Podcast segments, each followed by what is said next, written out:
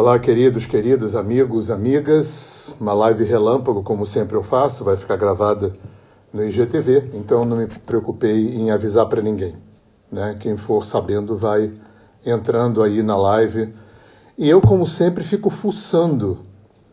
É... Oi, Gabi, vou falar da live lá da, das constelações. Eu fico fuçando assunto, né? Porque eu fico achando que tudo que eu já sabia eu já falei. O meu, meus canais de vídeo estão cheios de vídeos, meus podcasts também. Né? E ninguém é um poço de conhecimento que, que consiga ser inédito o tempo todo. Né? Mesmo que, ao falar sempre os mesmos assuntos, isso é, os meus alunos e clientes falam e é muito legal, né? Ah, mas cada vez que você fala é diferente. Tá, bacana, cada vez que eu falo é diferente. Mas eu fico fuçando assunto. E eu estava vendo com Gabi é, uma, uma, grande parte da lá da, da TV Senado, da audiência pública que teve sobre se constelação familiar deve é, estar presente no SUS ou não.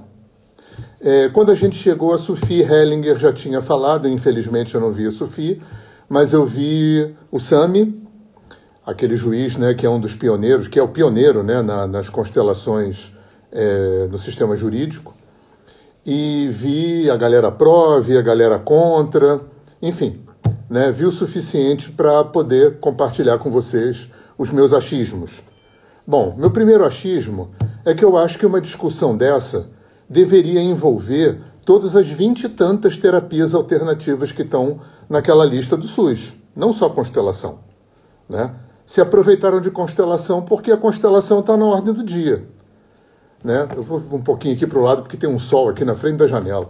A constelação está na ordem do dia, então o CRP é, permitiu que os psicólogos fizessem, mas tem muita gente dando em cima, tem muito constelador fazendo merda, e, e está dando certo, botou a constelação na berlinda. Mas então, para mim, o primeiro equívoco é que uma, uma audiência pública dessa deveria se referir a todas as terapias chamadas alternativas, complementares, sistêmicas, transpessoais, natura, naturais, enfim, né, por aí, energéticas, né, porque todas, de alguma forma, né, partem de um mesmo princípio. Vamos falar um pouquinho disso aqui. Então, primeira coisa que eu achei. Segunda coisa que eu achei, é, usando um termo de constelação, eu achei que emaranharam três assuntos que deveriam ter sido discutidos separadamente. Primeiro, constelação funciona? Isso é um tema. Isso dá um congresso. Para mim, funciona. Né? Eu queria dizer para quem não me conhece que eu não sou constelador. Né? Eu conheço bastante constelação, li livros do Hellinger, fiz uma formação no Metaforum junto com Gabi, assisti muita constelação na minha vida com, com o Ricardo Mendes, com Marli Cordeiro, com Alex Faust, né? É, até facilitei algumas, muitas constelações na minha vida, mas eu não sou constelador e Gabi que seguiu com, com esse trabalho. Né? Eu sou o alinhador da família, ela é a consteladora da família. Mas eu conheço o suficiente para poder dar pitaco aqui. Então, para mim, funciona. Né? Então, eu acho que tem uma coisa na, na, na ciência, né? Um, um, pecadinho da ciência, que é meio tipo assim: ah, é, só funciona se a gente souber como funciona. Enquanto a gente não sabe como funciona, não funciona. Tem uma coisa meio assim. Né? É, um, isso, é uma, isso é uma discussão.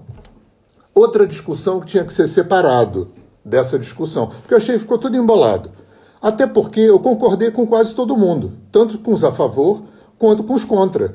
Porque eu percebi claramente que cada um estava é, a bordo de um paradigma diferente. Eles estavam sendo a favor e contra é, quase que de coisas diferentes do mesmo assunto. Eu concordei com quase todo mundo, tanto dos prós como dos contra. É, constelação precisa do respaldo da ciência? É pseudociência? É. Eu achei, inclusive, que o conceito de pseudociência que um dos palestrantes deu, em função de um determinado é, autor que eu não me lembro mais, que deu três pontos do que, que configura pseudociência, é extremamente pejorativo e depreciativo. Né? Ser pseudociência não é necessariamente uma coisa pejorativa, depreciativa, como aquele cara colocou. Né? Ele escolheu um autor ali, um filósofo da ciência, que estabeleceu, até, na minha opinião, para depreciar mesmo, né? para desqualificar mesmo. Então, pseudociência para aquele autor ficou sendo uma coisa é, é, desqualificada e pejorativa e depreciativa. É, eu acho assim, é, as terapias alternativas, sistêmicas, holísticas, naturais, complementares, né, devem acolher, respeitar e receber a ciência. Claro, claro, a ciência é maravilhoso. Ciência é muito bom. Ponto. É, por outro lado, no outro lado da moeda, não. Eu acho que constelação, alinhamento energético, acupuntura, homeopatia, reiki, nada disso deve precisar do respaldo da ciência. Essa independência é que terapia alternativa deve ter. A gente não precisa do respaldo da ciência. Sabe por quê? Porque a gente já tem o respaldo de outras ciências. Eu respeito tanto o conhecimento dos hindus, dos índios, dos africanos, dos tibetanos e chineses e aborígenes australianos, quanto da ciência ocidental, igualzinho. Só que existe uma atitude meio racista, né? que vem lá da Inglaterra, né? quando olhava para os hindus e para os africanos como crioulos primitivos. Né? Existe um olhar de superioridade da ciência ocidental? Sim, sim. Existe uma tendência em depreciar, desqualificar, minimizar os outros conhecimentos, sim. Isso não desqualifica a importância da ciência. Não desqualifica. Né? Nenhuma cultura dessas antigas que eu falei talvez tenha é, é, desenvolvido tanto na biologia, na física e na química, que é esse grande tripé sobre o qual repousa a ciência ocidental, né? eu acho que nenhuma cultura antiga desenvolveu como a nossa, como essa ciência. Né? na área de, de, de diagnóstico, de cirurgia. Nossa, é, avanços na engenharia, avanços sensacionais, formidáveis, importantíssimos. É claro que, como o Ocidente não tem esse olhar animista, esse olhar xamanista para a vida, grande parte dessas conquistas tecnológicas do mundo ocidental foram às custas da saúde do planeta. Também tem que ver isso, né? é, é, grande parte das maravilhas dos descobrimentos e desenvolvimentos tecnológicos e científicos, que são sensacionais, fundamentais, bacanas pra caramba, mas a grande maioria deles foi à custa da, da saúde da Terra. E a grande maioria deles está acoplada em máfias e indústrias é, é, é, transnacionais, corporativas, big farmas, essa coisa toda. Né? Né? Vamos, vamos olhar para os dois lados. Então, eu acho assim: é, as terapias holísticas devem acolher a ciência, devem respeitar a ciência, devem receber as pesquisas da ciência, bacana, estimular tudo, show de bola, mas não devem ser dependentes disso. Tá? Caguei para a ciência nesse ponto.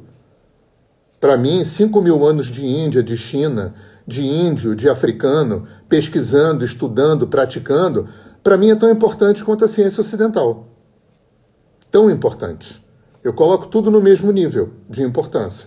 Então eu não, eu não preciso do respaldo da ciência. O respaldo da ciência é legal, abre portas, né, cria mais confiabilidade e credibilidade pública. Né? Isso é muito legal. Né? Todo, todo, toda expansão de conhecimento é importante. Agora, nós não devemos precisar desse respaldo. Não precisamos desse respaldo. Até porque, outro ponto, que também dá um congresso. Até porque, essa luzinha que tá que tá, né? Mas se eu fechar a janela, com esse sol da tarde aqui, ninguém vai me enxergar. Aí vai ficar uma luz lá atrás enchendo o nosso saco aqui. Então vou ficar por aqui. Até porque é, grande parte do que embasa, norteia, é, respalda as terapias holísticas transpessoais, sistêmicas, não são mensuráveis. Como é, que, como é que a ciência, talvez daqui a 100 anos, 200 anos, seja possível mensurar energia psíquica, seja possível medir emoções num aparelho, seja possível medir é, é, é, energia é, inconsciente coletivo, espírito, alma, né? toda essa subjetividade, toda essa, essa abstração que envolve o mundo holístico, isso é impossível ser pesquisado pela ciência, isso é impossível ser provado em laboratório. Não tem como. Não tem como. É bacana a pesquisa científica? É super, super. Eu sou totalmente a favor. Repito, eu sou contra a necessidade disso. Nós não devemos precisar, depender da pesquisa científica. Atrás da gente tem 5 mil anos de pesquisa, suficientes. O grande dificultador, um dos grandes dificultadores, pelo menos para mim, que não sou uma pessoa religiosa, né? eu sou genericamente espiritualista, mas não sou místico, nem esotérico, nem religioso, é que grande parte desse conhecimento que foi gerado por esses povos antigos esteve dentro de uma embalagem religiosa, mística e esotérica. Isso cria para o mundo ocidental um fator complicador. Então, o que eu acho que muita gente está fazendo, e eu me sinto fazendo isso, né? eu acho que a física quântica está ajudando, eu acho que a parapsicologia tem ajudado, eu acho que a psicologia transpessoal está ajudando, é a desmistificar, a desreligiosizar né, esses, esses, esses assuntos. Né? Vida depois da morte, reencarnação, né? É, é, todo, todo esse tema transpessoal. Né? É, terceira visão, é, espírito, é, saída do corpo, né? esse tema todo que, que, que, na maior parte das vezes do tempo teve envolvido né, dentro de uma embalagem mística, esotérica e religiosa, por essas é, é, culturas antigas que eu citei, é, agora, né, graças, também graças a esse pensamento ocidental, né, também, eu não sou contra cartesiano e mecanicista, eu sou contra a dependência e a escravização ao pensamento cartesiano e mecanicista. Né? Vamos lembrar que é, Newton não perdeu a validade depois da física quântica. E, e, e Voltaire, é, perdão, e Descartes foi um cara muito importante na época dele. Né? Foi o cara que praticamente inaugurou a ciência moderna e a filosofia moderna ocidental. Então, tudo isso muito importante. O que não é necessário é a dependência disso aí. É, tem uma coisa na ciência também que é importante a gente olhar a gente considerar nesse panorama todo.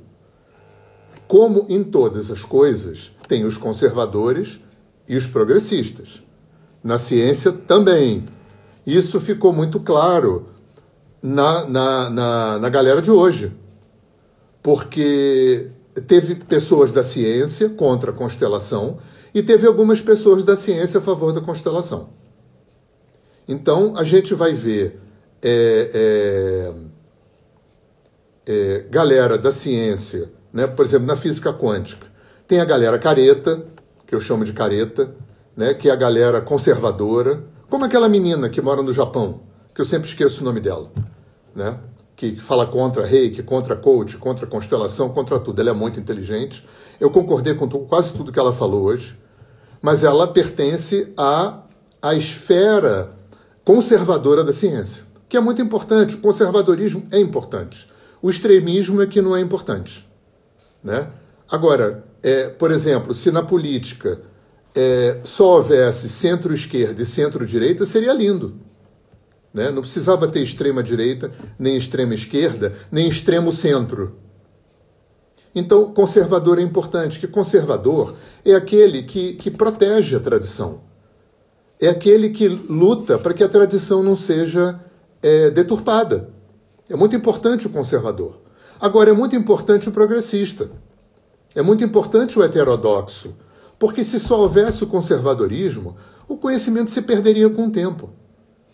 Porque o, o, o nada que empedra, nada que cristaliza, nada que que endurece resiste às mudanças do tempo. Então, a heterodoxia é importante para reciclar a ortodoxia. Aí o conservador protege e o heterodoxo é, atualiza. E na ciência a mesma coisa. Você vê, por exemplo, na física quântica, pessoas como Capra, como Deepak Chopra, como Amit Goswami, é, numa área um pouco mais periférica disso, o Ken Wilber, o Bruce Limpton, né? são pessoas que são da área progressista da ciência. Então são pessoas que consideram energia, que ah, o Robert Sheldrake é outro, né? Porque é, se falou muito de, de, de ressonância mórfica hoje, né? E o pessoal ortodoxo contra constelação trata a ressonância mórfica como se fosse uma coisa é, esotérica e mística, né? Eu acho que nem leram Sheldrake. Então é importante a gente olhar para a ciência entendendo que, como tudo, tem um ramo da ciência que é conservador e que tem sua importância, e tem o ramo progressista da ciência, que tem sua importância. E aí o conservador vai tentar. É, tem uma tendência do progressista de olhar para o conservador como se ele fosse um, um eterno xiita, fanático e, e, fundamentalista, que não é totalmente ver, é mentira, ou é verdade, perdão. E tem uma tendência do, do, do, do ortodoxo a olhar para o heterodoxo como se ele fosse um eterno porra louca um salada yoga, como eu já fui chamado, né? um, um samba do crioulo doido, como é, se fala de uma forma hoje é, pouco politicamente correta, mistureba, né? de uma forma pejorativa. Então sempre teve esse, esse, é, essa linha de tensão entre ortodoxia e heterodoxia. E essa linha de tensão é que dá a dinâmica é, é, cultural, sociológica, antropológica e histórica porque se fosse só heterodoxo, o conhecimento se perderia no tempo.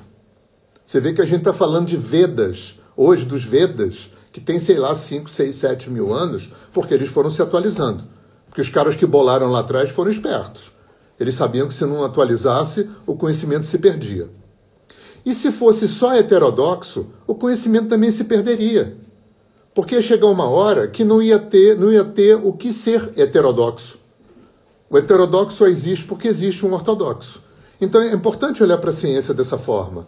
Tem o ramo conservador da ciência e tem o ramo progressista, heterodoxo da ciência, os dois são importantes. Então, voltando para a gente lá, né, os, os três pontos que eu achei que estavam embolando. Em primeiro, constelação funciona? Então, esse é um, é um, é um ponto, dá um congresso. Segundo ponto, a gente, a gente né, do mundo holístico, do mundo é, transpessoal, do mundo sistêmico, do mundo alternativo, precisa da ciência? Não. A gente acolhe, respeita, recebe, aplaude, mas não devemos ser é, é, dependentes da ciência. A gente deve respeitar a ciência, que ela é respeitável, assim como a ciência deveria respeitar o conhecimento dos antigos. E vai acabar respeitando. Porque o que a gente vê a física quântica, por exemplo, fazendo, e não é místico que está falando, vai ver Heisenberg, vai ver é, Niels Bohr. O Niels Bohr é, dava conferência sobre os Vedas. O Dr. Heisenberg, que foi quem estipulou, quem é, trouxe a teoria do, do, do, princípio da incerteza, do salto quântico, ele estudava yoga, ele ia para a Índia. Ele disse para o Capra, quando o Capra foi entrevistar ele já velhinho, numa ilha lá, que eu não me lembro onde era, que ele ficou velhinho e morreu, o Heisenberg dizia: a gente, a, essa primeira turma, né, essa galera, Schrödinger, né, é, que, enfim, os pais da física quântica, esses caras já sabiam, desconfiavam que isso que eles estavam descobrindo já era conhecido daqueles povos lá atrás. O Capra foi o grande cara pra, que começou fazendo essa ponte com o tal da física. Né? O tal da física é essa ponte entre a física moderna, a mecânica quântica, a física quântica e o conhecimento antigo. E é claro que a ciência ortodoxa meteu o pau no Capra, e mete o pau no Amit Goswami, e mete o pau no Ken Wilber, porque faz parte do, do, do heterodoxo, do ortodoxo, de tentar desqualificar o, o heterodoxo. Até hoje a medicina mete o pau na homeopatia e na acupuntura. Então, essa é uma questão. A terceira questão que eu achei que estava embolada no papo de hoje era: é, constelação familiar deve estar no SUS? Né? Por isso que eu falei lá no começo que eu acho que já teve um equívoco no enunciado da história. Eu acho que não deveria ser constelação familiar no SUS. Deveria ser terapias complementares no SUS ou não. Reiki, é, é, é, sei lá, homeopatia, não sei, a listinha das 27, eu não sei, fitoterapia, não sei. Né? Mas isso aí devia estar no SUS? E aí eu tenho duas respostas. Para mim, tem duas respostas que são paradoxais. No sentido humano, se eu olhar para o aspecto macro da coisa, sim, deveria. Porque, como eu acho que tudo isso funciona, eu acho que essas terapias, por serem baratas no SUS, por serem gratuitas, porra, poderiam beneficiar como beneficiam gente pra caramba. Nesse sentido humano, eu acho que essas terapias deveriam estar no SUS. Agora, sob o ponto de vista institucional, né, o que, que embasa o, o, o, o, SUS, poder público? Lei. Lei. O mundo ocidental a saúde ocidental está estruturada na ciência ocidental. E isso tem que ser respeitado. A menos que em algum momento esse paradigma se quebre. Pode ser que esteja sendo quebrado agora. Pode ser que essa audiência não dê em nada e continue constelação no SUS e vai chegar uma hora que tudo bem. Cada vez mais gente vai fazer estudo, e a coisa acaba virando como virou a homeopatia. Tem um setor que vai continuar metendo pau, mas a homeopatia já se estabeleceu e ninguém mais questiona. Ninguém mais tenta tirar a homeopatia do lugar que ela está. Porque já entrou para uma normalidade. Né? Talvez esteja acontecendo isso agora. Agora, se eu olhar sob o ponto de vista institucional, não deveria estar. Porque qual é o critério, qual é o paradigma? Só deve estar no SUS, só deve estar na política pública práticas de saúde que são provadas pela ciência, aceitas pela ciência e reconhecidas pela ciência. E nenhuma dessas terapias holísticas e alternativas são. Então, é, é, é, para mim é um paradoxo, mas eu não me sinto dividido. Porque uma coisa é uma coisa, outra coisa é outra coisa. Eu olhando o povo, o estado precário de saúde que a gente vive, né? essa saúde super não tratada, não atendida, maltratada, é claro que tem que ter muito mais terapia alternativa no SUS do que essas 27 ou 29 lá da lista. Devia ter todas. Agora, olhando sob o ponto de vista institucional, não pode. Porque só pode estar no, no, no poder público, no serviço público, procedimentos que são reconhecidos, provados e aceitos pela ciência vigente. E a gente tem que olhar para isso e respeitar isso aí né? Porque assim é. é. Uma outra coisa que eu queria falar aqui também, que não estava diretamente é, é, é, embicado, embicado em espanhol, é, não estava inserido no contexto ali, mas eu acho que indiretamente está, e eu participei muito disso. Então, será que terapia complementar deve ser reconhecida? Eu participei diretamente diretamente. Talvez algumas pessoas que assistam também tenham participado na minha geração. Eu fui vice-presidente da Associação Brasileira de Profissionais de Yoga. Se chamava Associação Brasileira de Professores de Yoga. E eu tive o, o, o privilégio, né, a sorte, de poder trabalhar na elaboração do currículo, da grade curricular, do conteúdo programático, do que foi o primeiro curso de formação de instrutores de yoga no Brasil reconhecido pelo poder público, pela Associação Brasileira de Profissionais de Yoga.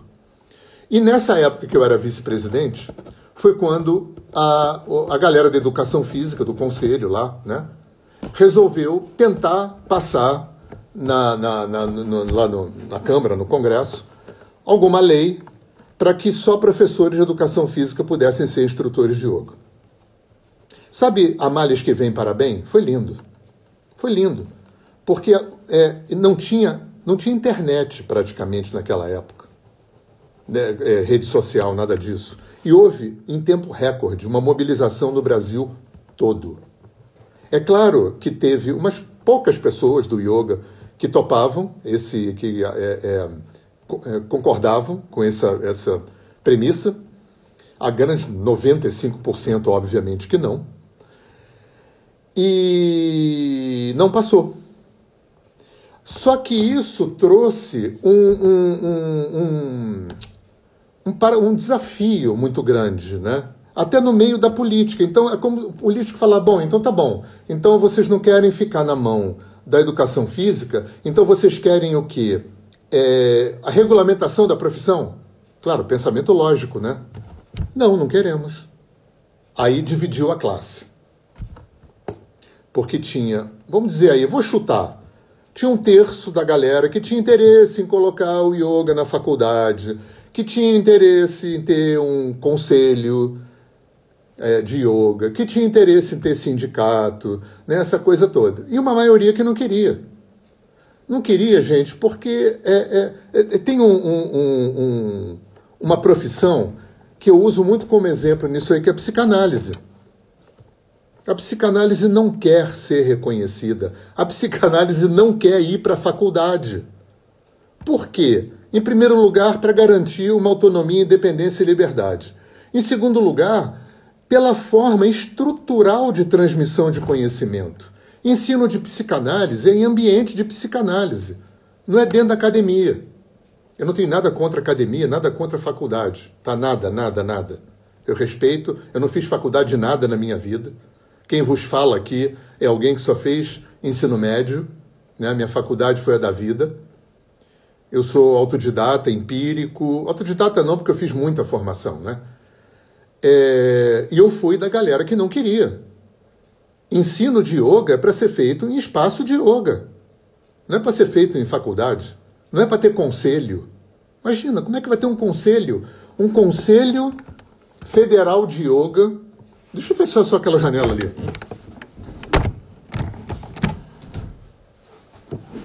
Ah, melhorou bem. Um, mas você imagina, existem assim dezenas de linhagens de yoga diferentes, com mestres diferentes, abordagens diferentes, conceitos diferentes. Como é que você vai estabelecer um, um, uma grade curricular? Um conteúdo programático para um curso de instrutores de yoga? Impossível. Quem que vai tomar conta desse? Vai fazer o que? Um colegiado de gurus? Inviável. É outro paradigma de, de ensinamento. E a psicanálise é muito por aí também. Né? Psicanalista não quer, não quer. Psicanálise não quer. Né? Cuidado, curso de psicanálise é picaretagem. Psicanálise se ensina em escolas de psicanálise que não tem tempo para acabar, não tem conclusão, não tem certificado, tá? Vai, vai, vai ser psicanalista no corpo freudiano, no, na Sociedade Brasileira de Psicanálise, né, onde a transmissão é oral, onde você vai ter é, supervisão pedagógica e aonde um dia o seu analista vai te liberar para você ser analista. Isso pode demorar três anos, quatro anos, cinco anos. Essa é a transmissão original. Original. Não tem. Quer dizer, tem, né? Tem porque tudo vai tendo e vai sendo assim. Né? Eu contei mais de 15 cursos, né? alguns notoriamente com caras de picaretagem, de curso de psicanálise aqui no Instagram. Né? Seja psicanalista em um ano por 900 reais, coisas assim. Né? Quer ser psicanalista? Vai estudar numa escola da tradição.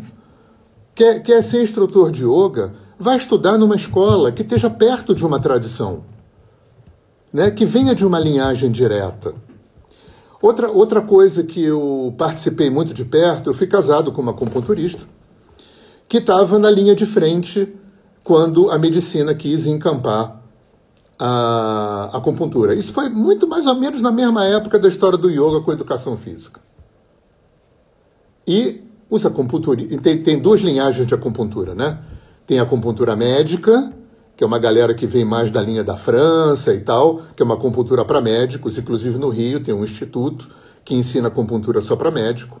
E tem a acupuntura chinesa, da tradição, né? Tem a Sociedade Taoísta do Brasil, tem, enfim, tem várias escolas que vêm de uma linhagem direta da China, né? E que tem a filosofia taoísta, o Zhang Fu, aquela coisa toda, que eu não entendo muito, né? E os acupunturistas não queriam. Os acupunturistas nem, nem não, que, não só não queriam e conseguiram, até o presente momento, que, que a medicina não conseguisse encampar a acupuntura, porque a medicina queria que para ser acupunturista tivesse que ser médico. E tem muitos médicos acupunturistas que concordam com isso, porque a acupuntura médica não entra tanto na filosofia e na cultura chinesa como entra outra acupuntura. E os, a maioria dos acupunturistas também não queria profissão reconhecida. Porque profissão reconhecida, gente, aí vamos entrar também numa bifurcação também que eu queria trazer para nossa reflexão. Né? Eu estou jogando aqui a merda no ventilador. Né? A vantagem de não se reconhecer uma profissão como psicanálise, como yoga, como acupuntura, né? É... Eu não vou incluir a homeopatia aqui não, porque a homeopatia conseguiu ser tolerada. A, a, grande maioria das pessoas não sabem, pensam que tem que ser médico para ser homeopata. Não, não, não, não. Não tem uma obrigatoriedade. Um dos melhores cursos de homeopatia no Brasil é lá em Viçosa. Eu conheço vários homeopatas que não são médicos, e isso está perfeitamente dentro da lei. Não tem nenhuma lei que obriga o homeopata a ser médico.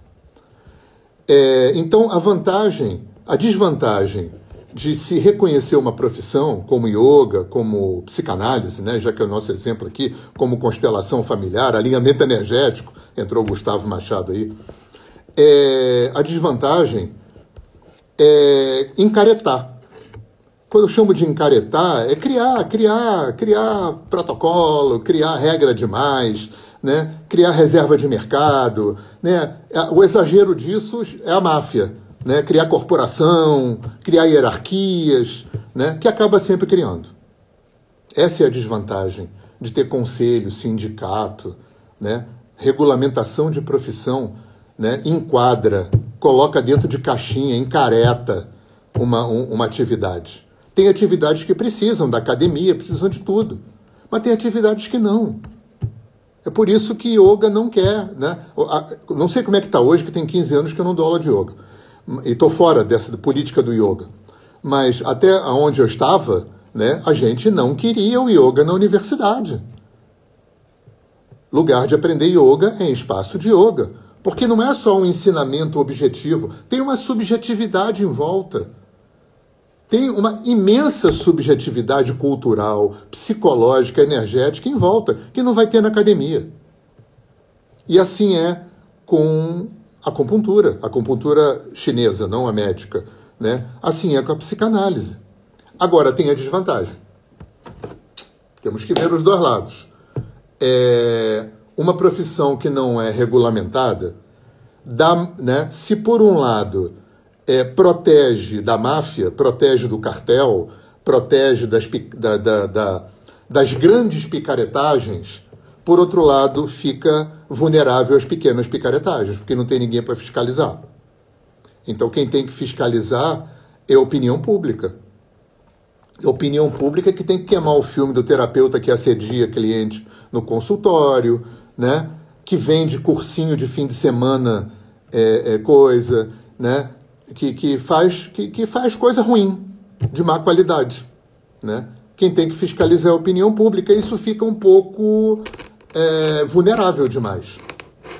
Né? E isso cria descredibilidade na opinião pública, isso cria um monte de críticas, que é o que a constelação está passando. Tem constelador pra caramba fazendo merda, gente. Gabi e eu recebemos gente tiltada de constelação. Porque o campo falou. O campo falou. A última pessoa que eu recebi veio surtada porque a facilitadora disse que o campo falou que a mãe dela não era filha do avô dela, e dá um pé na bunda dela e solta ela para a vida com essa informação.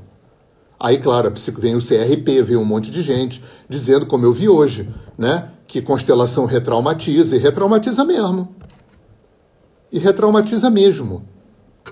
Porque tem muita gente fazendo mal o trabalho. Por quê? Porque não tem fiscalização. E a gente fica nessa corda bamba. É para ter ou não ter controle, fiscalização, regra, protocolo, conselho, sindicato, nananá, regulamento? É para ter ou não ter? Se tem, enquadra numa caixinha. E esse enquadrar numa caixinha às vezes mata muito ou toda a subjetividade de um processo, toda a cultura de um processo. Agora, se não tem caixinha, às vezes, né? Aí o público que vai ter que ter discernimento e estar tá bem informado para não cair na mão da pilantragem. Né? Isso que eu queria falar para vocês. É, gostei desse tema, gostei do, do nível da, da, da audiência pública. Eu não vi o finzinho, eu não vi os cinco minutos que cada um teve para falar, né, como uma, uma tréplica uma réplica, né, não vi. Mas foi o suficiente para eu é, saber o que eu já imaginava que eu já sabia. Né? Cada um ia falar de dentro da sua caixa. Por isso que eu concordei com todo mundo. Os que foram contra, eu concordei com quase tudo. Os que foram a favor, eu concordei com quase tudo. Porque para mim está muito claro que cada um estava falando de um lugar diferente e dentro, né, vestindo o sapato deles, deu para perceber exatamente o que eles estavam falando, né, o que, que eles estavam querendo dizer. Né? E aí é isso aí. Né? É, isso às vezes é que entrava o diálogo e a compreensão do ser humano quando o ser humano não consegue sair de dentro do seu mocassim, como os índios falavam, não consegue sair de dentro do seu sapato e vestir o sapato do outro. Né? Essa coisa de. O ser humano tem muito essa característica de defender bandeira, de vestir camisa, né? ter o clube, né? É, porque eu bato em você, porque você mora naquela rua e eu moro nessa rua, porque você é Flamengo e eu sou Fluminense, porque você é preto e eu sou branco, porque você é brasileiro e eu sou americano, enfim. Né? O bairrismo racista e, e, e esse, esse tipo de comportamento é muito característico do ser humano. Isso está muito dentro da ciência. Né? Essa coisa é, é, é, é, é né? de olhar para o conhecimento do passado. Né? E,